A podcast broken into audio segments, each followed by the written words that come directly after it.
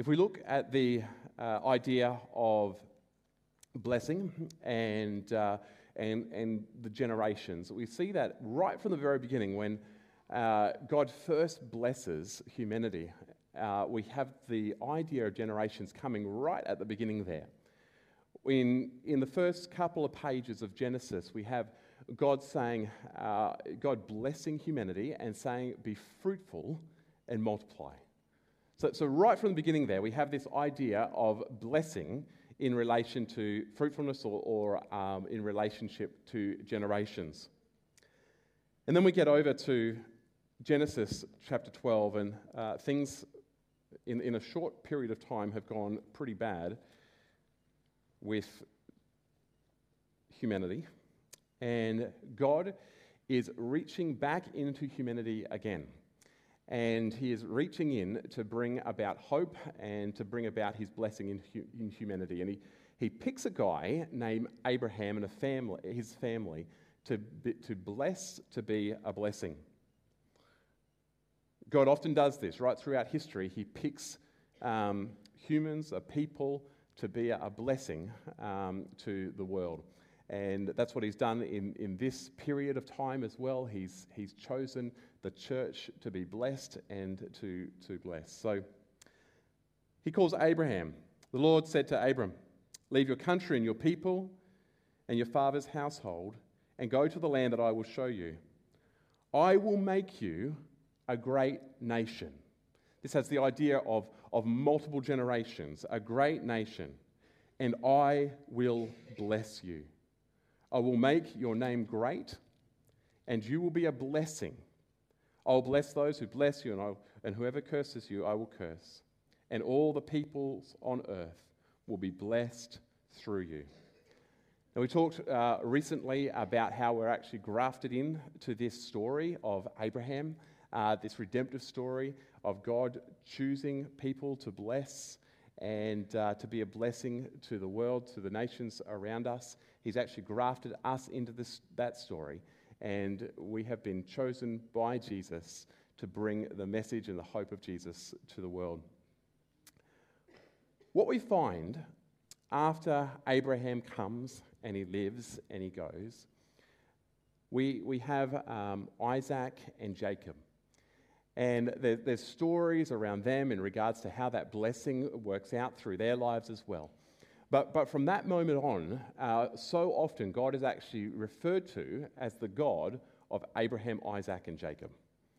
Okay, and, and this is actually repeated again and again and again throughout Scripture. It doesn't just stop at the end of the Old Testament.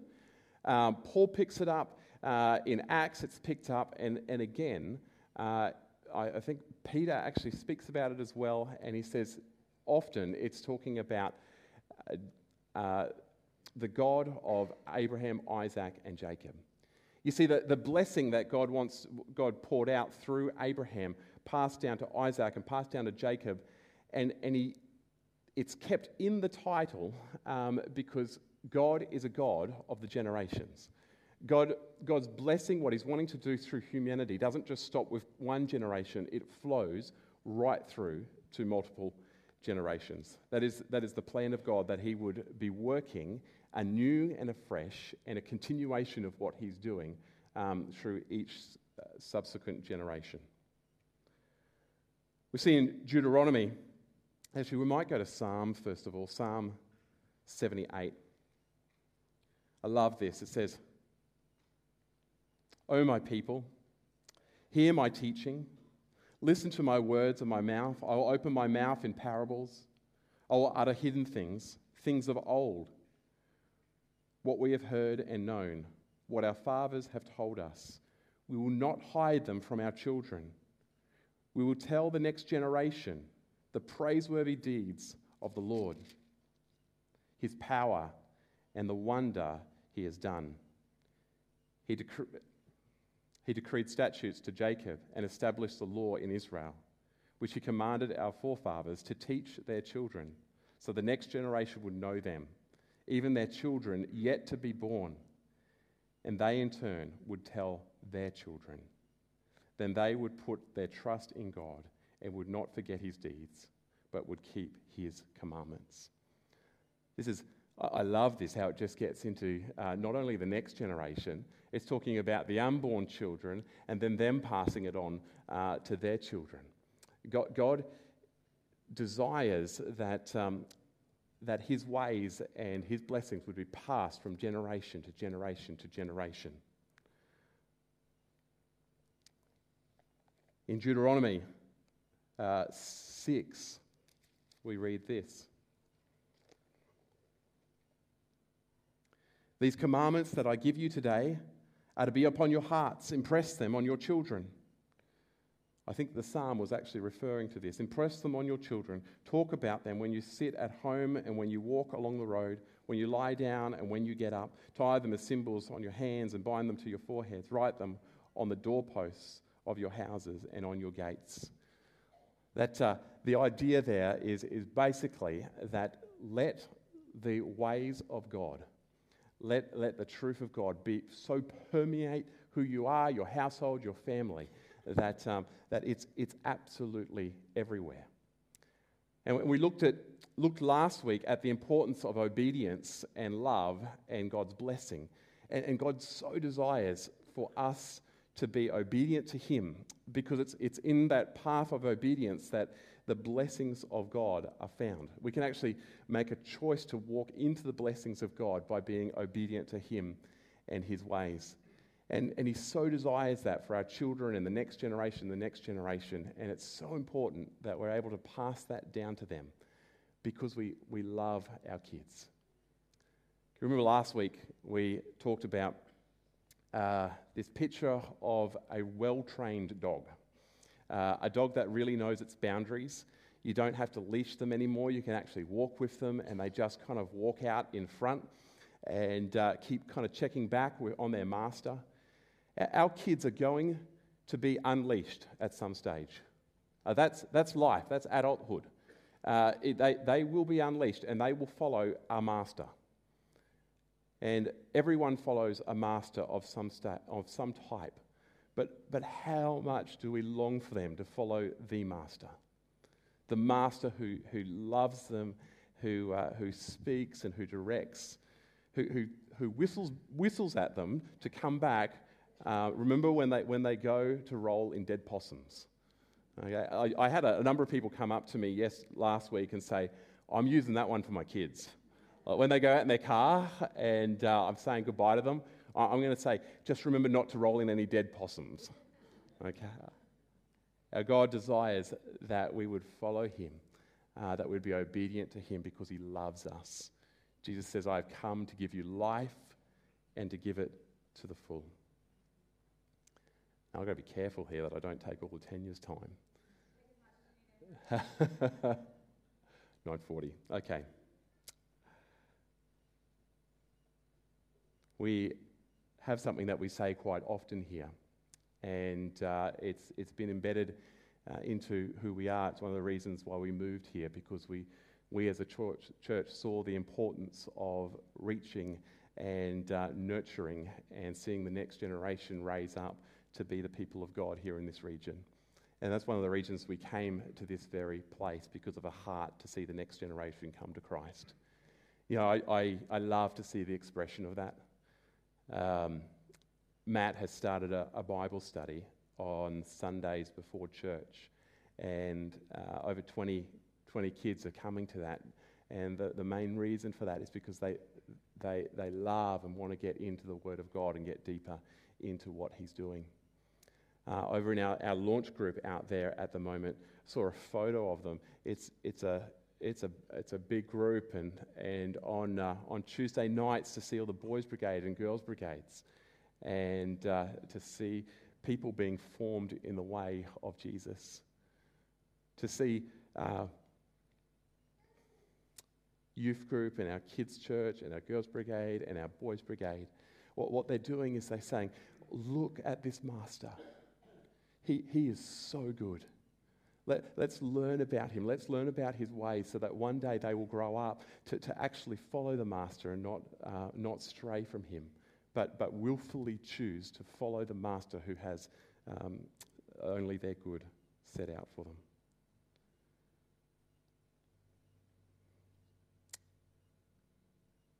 We value each generation. We need each generation. While as a church, we're always looking to the next generation. And, and I don't know what that means for you. For me, I'm, I'm, um, I go looking over all generations because we value and need them. But um, each of us, we need to be looking to that next generation below us as well to be able to encourage them and be able to um, pray blessing over them and for them. That all the plans that God would have for them, that He would bring them to fulfillment. Just want to share with us uh, two stories. One is of a little boy. This little boy was b- born in the 1600s, a uh, long time ago. And he was born into quite a tragic life. It, he was born in a, in a rural village setting. His parents were farmers. His dad was actually um, an illiterate farmer. Did fairly well for themselves, but, um, but couldn't read or write. And three months before he was born, uh, his dad actually died. So in the 1600s, that's a, that's a big problem. Uh, here we had a mum and a little bub with no dad, no way of earning an income. And, and, they may have been able to kind of live off their savings for a little while, but very quickly it got desperate. Could you imagine coming into the world with a mum who had just, is going through the grief herself of losing her husband? I, I just wonder about her ability to be present for that little child. Maybe she, she clung even tighter to that little child. Seems like after a number of years, things got really, really desperate because she, um, there was someone from a, a neighbouring village, an older guy, and uh, he was actually a clergy, and he came to this lady and offered to marry her. Now, but one of the conditions was that um, that little boy, who was now three, named Isaac, couldn't go with his mum. So, what happened is, is that little boy, Isaac, from three years old, stayed with the grandma of the, the mother of the mum and was brought up by her. Lots and lots of rejection. Uh, at school, found it a little bit difficult uh, through different periods, uh, not with the work necessarily, uh, but just adjusting to um, could imagine what it would be like to, to have this life and the effects that it would have. Sometimes through his schooling, uh, they were looking at putting him back into farming to follow after the footsteps of his father. But um, there was a teacher that he had that saw something in this little boy. And they, um, he, he, he invested in him, spoke into this little boy's life, and actually contributed towards his tuition uh, for his further studies. He actually went to Cambridge. He was Sir Isaac Newton. Really significant impact he made on humanity and the sciences. And on his gravestone, it's put this Mortals rejoice that there has existed such a great ornament of the human race. They write really well back then, don't they? This is a, uh, a wonderful image bearer of the Creator God. But what a contrast. I, I, he has a stepdad that doesn't even want to know him, and um, so much rejection in his life, and then someone comes along and sees something and speaks into his life, and then we see what God had in store for this young man hope it encourages us that as we see young people and we see um, something in them, that we would speak that, that we would, that we would speak blessing into their lives as we see things. He had so much spoken to himself, so much spoken in him that was negative, and someone said, No, I see something different in you. May we be that, that generation that speaks into the next generation in the positive way.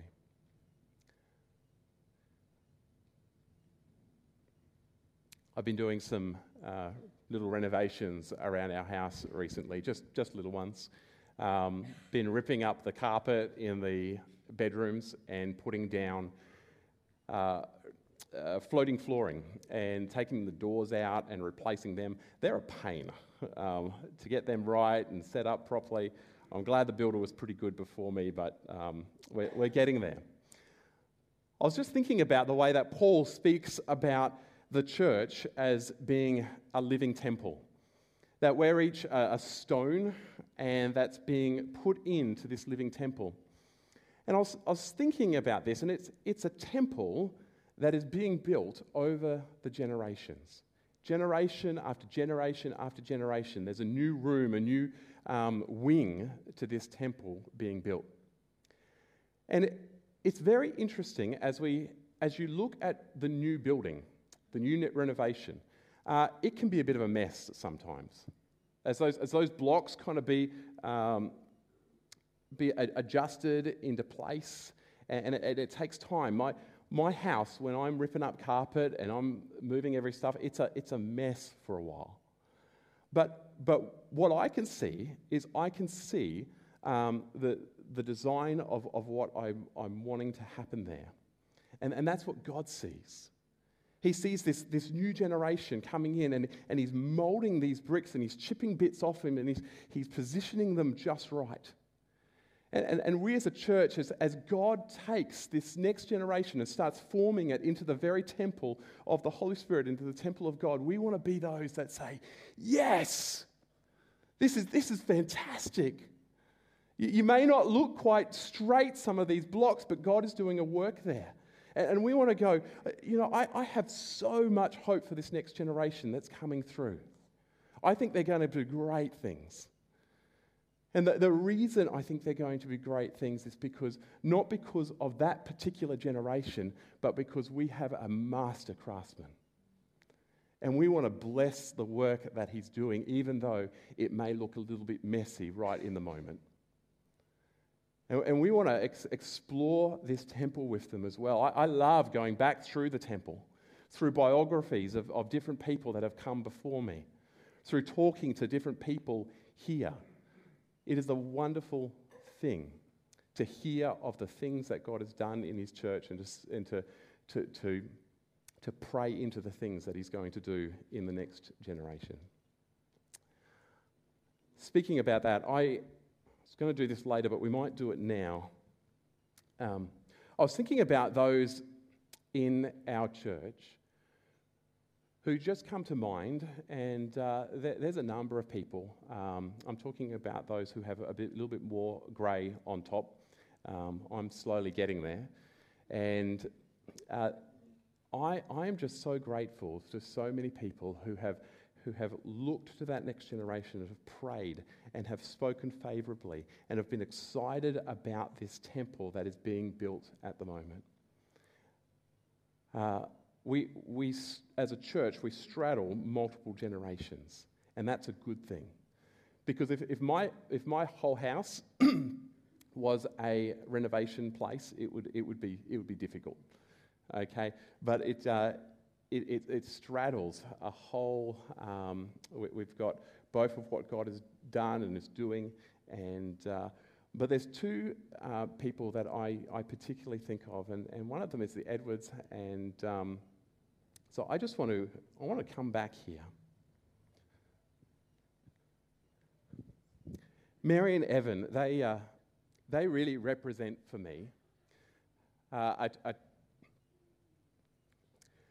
a, couple who have deeply invested into the next generation of our church. Uh, both Mary and Evan have been deeply involved in Boys Brigade in many aspects of our church life.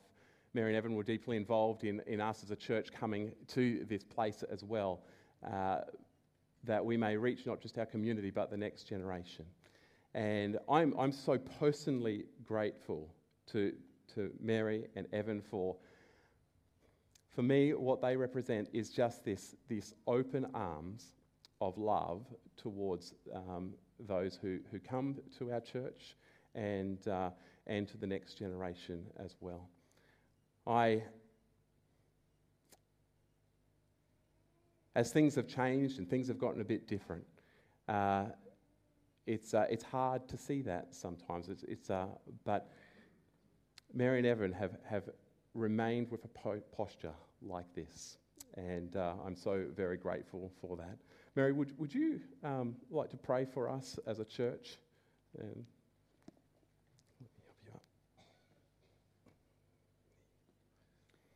Yes, I'd love, love to pray for us as our church. Um, I think I've been in the church about 80 years, that's a hold, isn't it? But it's lovely to be here and come on Sundays and worship God. And that's what we've done in our church. We've worshipped God and we feel a part of His, his life, His being. Mm, He's with us all the time. Let's pray. mm, Dear Father, we do thank you. We thank you for your love, your great understanding, you leading us in so many ways at so many times. Lord, we know you're with us, you're our God, and we love every part of being a part of this church and leaders of the church. We thank you for people who have gone before us, mm. for godly people that we've had in our church, and we thank you for them. We thank you for the leaders of today, and we ask you for your blessings on all of them, on us, as we meet together and praise you. We thank you for your love. Amen. Amen. Mm. Thank you, Mary. We uh, it's so good to be a multi generational church. We need each generation. We value each generation. Altogether, we look to that next generation. Um, 80 years. Yeah. Thank you for thank you for everything that you've done and, and set up and your prayers for our church. Uh, Tanya, could you come up? Excellent. Uh, is going to walk us through a, a bit more of a practical application to how we can bless the next generation and our kids. So um, I think we've got some props up here. So it's going to be good. So just have low expectations. No, but because I normally obviously work with children and not adults, I do have boxes instead of a PowerPoint. So uh, hopefully you'll bear with me in my lack of coordination at moments. Uh, so there is a beautiful moment um, in Mark chapter 10 uh, where there are some parents and they, they bring their children to see Jesus, who was this teacher that everyone was talking about and was esteemed um, for, for what he was saying as like a rabbi or a teacher. And so they, they brought their children to see Jesus. And um, Jesus' disciples um, reprimanded the parents. They said, Oh, don't bother Jesus. Uh, take, take the children away. And I think you all know where I'm going with this. And Jesus said, No, let the little children come to me and don't stop them because the kingdom of heaven belongs to them. So even in in the actions of Jesus, we see Jesus blessing children. Blessing your children uh, or someone else doesn't have to be your children, helps them to understand their worth and their value in your family and their worth to God. Isn't that something that we want our children to grasp? How very loved and valued and important they are to God. So, um, in preparing this kind of guide on blessing your children, which I think some of you will have received as you walked in, um, I have heavily used uh, this book called The Blessing, um, which is written about um, blessing your children or blessing someone else significant in your life, your spouse, um, or someone else that you have influence over. Um, and it's a great uh, resource. Um, so hopefully you guys received a little bit um, as you came in. So there are five kind of building blocks uh, to um, writing a blessing, and some of you may just be able. Oh, thanks, Andrew. Some of you may just be able to, you know, you may have the gift of words, and it may just flow out of you without any trouble. But there are people like me that like to follow a process, so I've made sure I haven't missed anything. And so this is for you. So the first building block, and can you tell I'm a very literal person because they're blocks?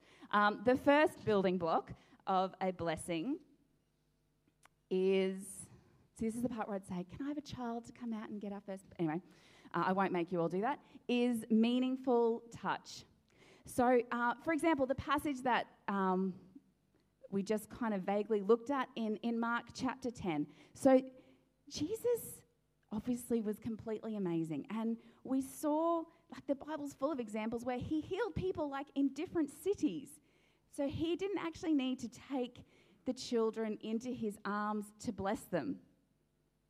He could have stood from on the other side of the world and blessed those children and they would have been blessed. But he chose to take them up into his arms to bless them. And one thing we find with children is things become real when they're touched. So we see that in like how much more exciting is it for kids to do things than to hear about them? How much more do they remember? How much more exciting is it to see a real pretend Disney princess than to see a picture of one in a book. Obviously, for children, although you may still be excited when you see Disney princesses. Uh, but so that is why we want to hold our children or lay hands on them or give them a hug or hold hands when we're blessing them. Uh, it's also something that we see demonstrated throughout the Bible by the patriarchs uh, when they bless their children. So, yeah, this can look like um, holding hands, laying a hand on their shoulder. My kids are still really little, so I would give them a hug if I was blessing them. Uh, now, if you are separated from the person that you want to bless by distance, that doesn't mean that you can't bless them. Uh, and we will talk a bit more about that later. So do not worry if you want to bless your children or your grandchildren and they live on the other side of the world, or your sister or your brother you can still bless them. But um, meaningful touch, particularly for our young children, um, is a really beautiful, important thing. Okay, the next one is. See, if I make this tall enough, I can actually hide behind it and you won't be able to see me anymore. No, the second one is spoken words of love and acceptance. There is a common common saying, at least it was, might not be common anymore. When I was a child, now I sound really old, it was really common. Sticks and stones may break my bones, but words will never hurt me. Hands up if that is true of your life. If you have never been hurt by something that someone said, Our words can really stick with us. Our words are incredibly powerful. Um, I can still really vividly remember something that one of my supervising teachers, when I was a prac teacher, so when I was 18, something that they said and spoke into my life, uh, and they were not a believer, um, about me and children. And it has stuck with me to this day that I could repeat it. I can also tell you about the time when someone told me that I should not have three children. You should definitely stop at two, Tanya. You will not cope with three children. And I can even tell you what that person was wearing at the time. So, both good and bad words can really stick with us. They have an incredible ability to either build us up or to tear us down. Proverbs 18, verse 21 says, Death and life are held in the power of the tongue. And that is something that I have seen true in my life. So, our children need words of blessing from us, as do our spouses and other people that we are important in the lives of. They're important throughout the Bible. I mean, look at creation in Genesis. God created the world by speaking it into existence. And then in John, we see that the Word became flesh and dwelt among us. And there are hundreds of examples about the importance of words throughout the Bible. Uh, have you ever been to a family reunion or been away camping with friends for a couple of days? It is easy to spend the first couple of days, you know, talking about all trivial things and things that don't matter. But when you're in the last couple of hours, of having time together with people that you're not going to see for a really long time, all of the really important bits come out. All of the things that you're really wanting to say, like, you'll get through this, you're doing a great job.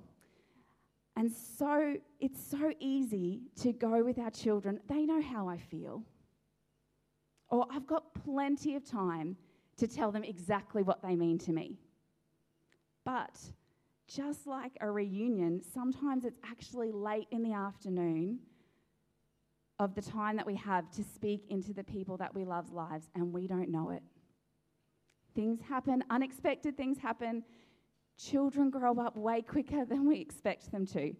So do not wait too long to speak words of love and acceptance into your children's lives. Words um, are incredibly valuable. So that's why we say it's important when you're um, writing a blessing for your child to actually say it. Uh, and saying it is ideal. Uh, I would also say writing it down so that they have a record of it and can look back on it. Uh, or sending it via an email so that they can always remember. Because sometimes words, sometimes words stick with us. Sometimes we need to be reminded, though, when people are uh, speaking words of love and acceptance into our lives, that we didn't mishear them. So it is great to keep a record of them, uh, but they need to be actively communicated. Do not assume that they know how you feel. Okay, number three.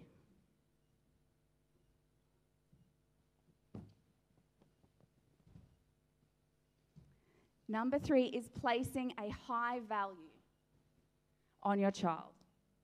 So, what does this mean? To value something means to attach great importance to it. So, when we bless someone, we are deciding or choosing to hold on to and to remind them, as well as ourselves, that he or she is of high value or great importance. Psalm 103 says, Bless the Lord, O my soul, and all that is within me. Bless his holy name. So we do it when we praise and worship God. And obviously, we are never, ever worshiping our children. But when we're blessing someone, we are saying that they are of high value. So, word pictures are one really effective way to do this because they're really vivid. They bring a picture to your mind and can bring a thought to life. And they're easy for most of us, including our children, to understand. So we see Jacob blessing his sons in Genesis 49, and he calls Judah a lion cub, which implies that he is, has strength and leadership. He says Naphtali is a graceful and gentle doe, showing his more artistic side, and that Joseph is a fruitful branch by a spring. So these word pictures help our kids and other adults to really think about um, what they might represent to you and places a lot of value on them. So um, I was trying to think, because um, we've been writing blessings for our children, and we were trying to think about, you know, what word pictures to use um, for our children. And um, my daughter Amelia, her favourite animal is a sloth. We did decide not to use that word picture because we didn't think that was a positive one for her, although she may have seen it that way. Uh, so instead, we used one um, of a surfer riding the wave of what God is doing because she also loves surfing, and that seems like a more positive um, image. Uh, but you might, like, I've seen uh, really beautiful, effective ones where they talk about being like an eagle and, and soaring, or, uh, and obviously we've already seen some animal ones.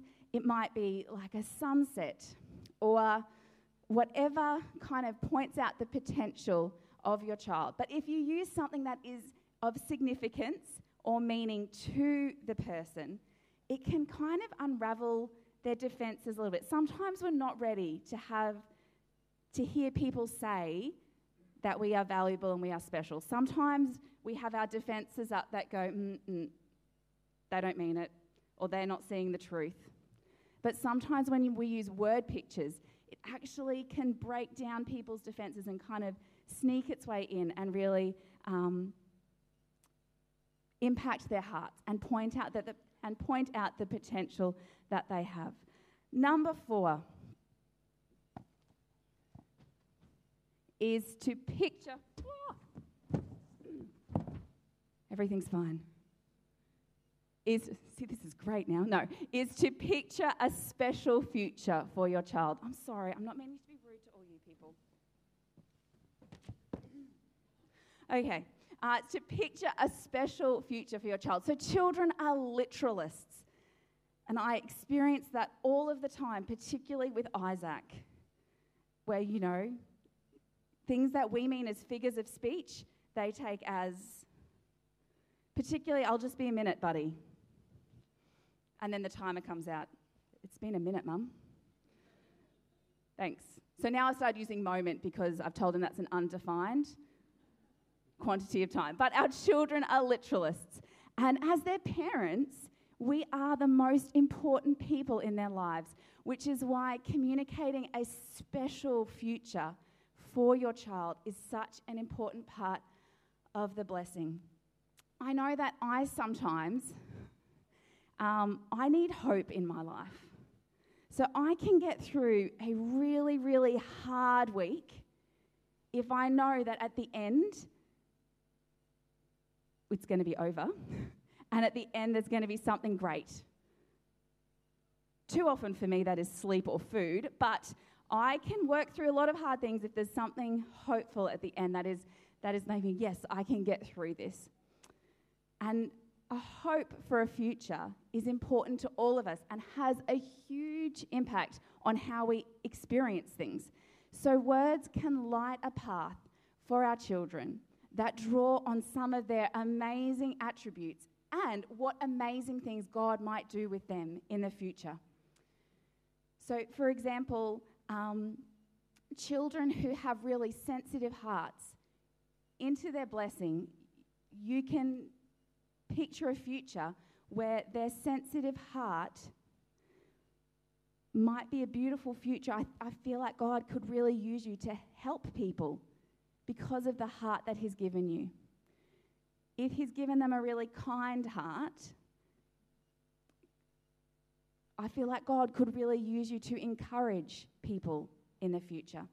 So have a think about the special attributes that your children have and how God could use that to, to give an amazing future to your children. And then picture that for them so that they can see the hope that they have. The opposite, unfortunately, can also be true. And often, words that we think are playful or meant in jest can actually be taken really personally and completely undermine our confidence, leading us down a really hurtful path. So, no one ever asked me about my ugly feet. But it's true, these words can actually really hurt us. So, we need to be careful in the way that we speak with and about our children. We never want to make our kids give up, we always want to be those that build them up sometimes these words that we speak, if they're not about something as trivial as feet, which now I feel like you're all looking at, so I'm just going to. Uh, if they're not about something trivial, they can actually almost become a self fulfilling prophecy. So if people are saying things like, you're stupid, you're never going to get maths, it can actually make our children give up and just stop trying, which is obviously not what we want either. So please, in your blessings, picture a special future for your child. And the last one, whew, I'm just going to put the mic down actually.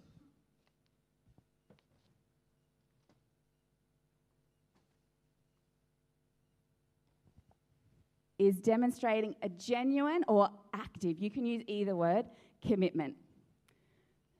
So there were two ways to do this. Either this one could have been a block, which is obviously what I went with, uh, but it's actually the, the mortar, if this was a proper brick wall, which clearly it isn't, uh, that holds everything together. But I thought that would be really messy if I came in with slime and started squirting around, so I have not done that. Um, so the mortar that holds the blessing together is an active or genuine commitment to see it come to pass. So this last building block means that we are seeking the best interests of the one that we are blessing. We're willing to do what is best for our children, even if that means, which it often does, correcting them when they are wrong. We're looking for opportunities to help them grow and to live out their blessing. And we're always trying to put them in the path of where God is working because we know that God is working all the time. And we want our children to be a part of what He's doing. So it is in your genuine or active commitment to see your children's blessing, one great way is to be a student of those you want to bless. So you could ask them, What's the best part of your day? What's the worst? What would you like to be when you grow up?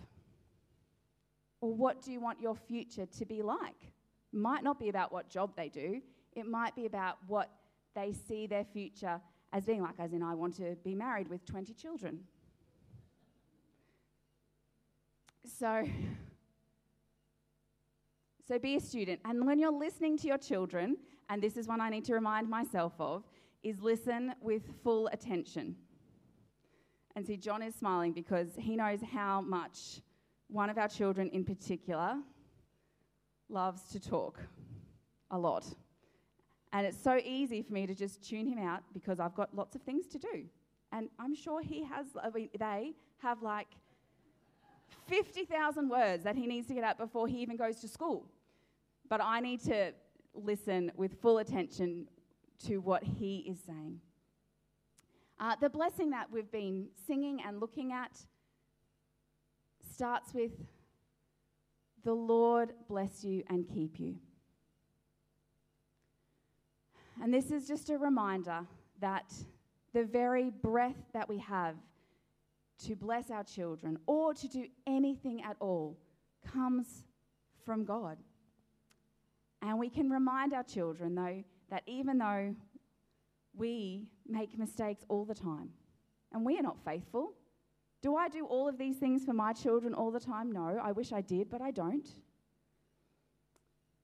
But the power that we have to do anything good for our children or at all comes from the Lord. And even though we're not faithful, He is. He will never let them down. And they can always go to Him. He is perfectly faithful. And He can give us the strength to love our children, spouses, and loved ones, even when sometimes that is hard. So, um, just a couple of final thoughts, and then I'll hand back to Andrew.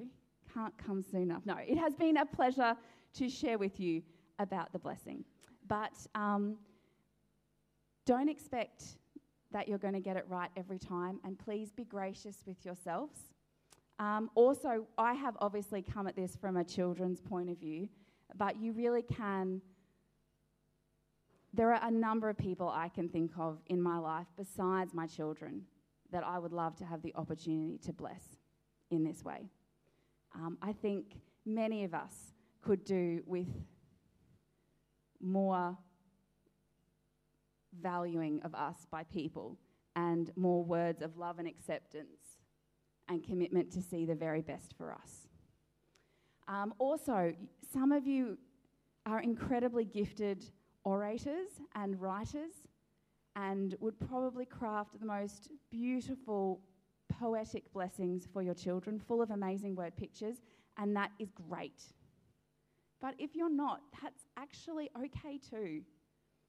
What matters is that your children know how loved they are and that, that God has an amazing future in store for them.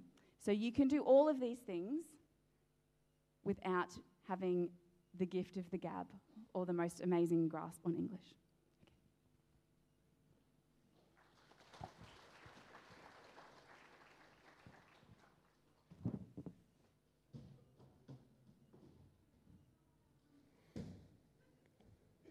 It should be okay. Thanks, Tanya. There, there is a weightiness uh, when we put our hands on our kids and look into their eyes and speak God's favour upon them. And uh, I've personally seen uh, God come and, and work in my kids' life as I've not only prayed for them, but then spoken blessing over them. So I'd encourage you to do that, not only for your kids, but your grandkids, uh, for the next generation, and uh, for those who, who, who you love and, and you walk with in life. We're going to come to a time now of um, coming before the Lord and remembering what He did for us. The Apostle Paul, speaking about that, he said this He said, For I received from the Lord what I also pass on to you. For I received from the Lord what I also passed on to you. Uh, this is something that the Lord is present with us now. There is a sense in which the Lord is here and He is passing this, uh, this meal that we take together of the, the bread and the wine, remembering what Jesus has done for us and remembering that we have been set free in Him because what He did on the cross, that we can come confidently before His throne room because of Jesus and what He has done. There's a, there's a, a real reality that He passes that on to us right now, that He, he is very much present with us. But there's also something about this meal in which it has been passed to us from generation to generation to generation to generation. And there's this linking um, both of the Passover meal, which this was, which goes right back into Old Testament times and comes right up through the early church and continues right up and has been passed to us. I'd love to see that linkage of all those times which I've shared in communion with other people and, and someone's taken that and to see kind of where it goes back to. Uh, who, who took communion? Who, who passed this on? Who passed this on? And obviously, it goes back to Jesus in that upper room, but I, I wonder the way in which it got to me and the stories of God's goodness throughout history as He weaves new blocks into this temple that He's creating. It's a uh, marvelous thought of the way that the gospel, that um, God came to us. So, we're going to do that this morning. We're actually going to. Um, take these baskets and we're going to pass them around. Just like Paul said, For I have received from the Lord what I've also passed to you. I know that's, uh, let this be a physical representation of that. So, Father, we, we are so grateful that you sent your Son, Jesus. Lord, we think of you in that upper room with your disciples, telling them about what was about to happen. That something would happen that would change history, that would change us. Lord, we thank you that you died for us. We thank you that you made a way for us to come before the Father. We thank you for all your spiritual blessings in heaven that you have for us. Lord, we join with all those in the past who have passed this on, one person to another person to another person. And we come around your throne room and we say, You are King of kings and you are Lord of lords. You're the lamb that was sacrificed for us, and we say thank you for that. So, Lord, you minister to us as we reflect and as we look upon your face right now? Would you transform us? Would you come and comfort us and speak to us?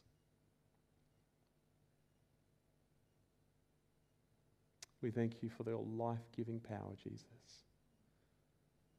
We thank you that you have come to give life and to give it to the full. And that was achieved through your death on the cross. We pray these things in Jesus' name. Amen. Just as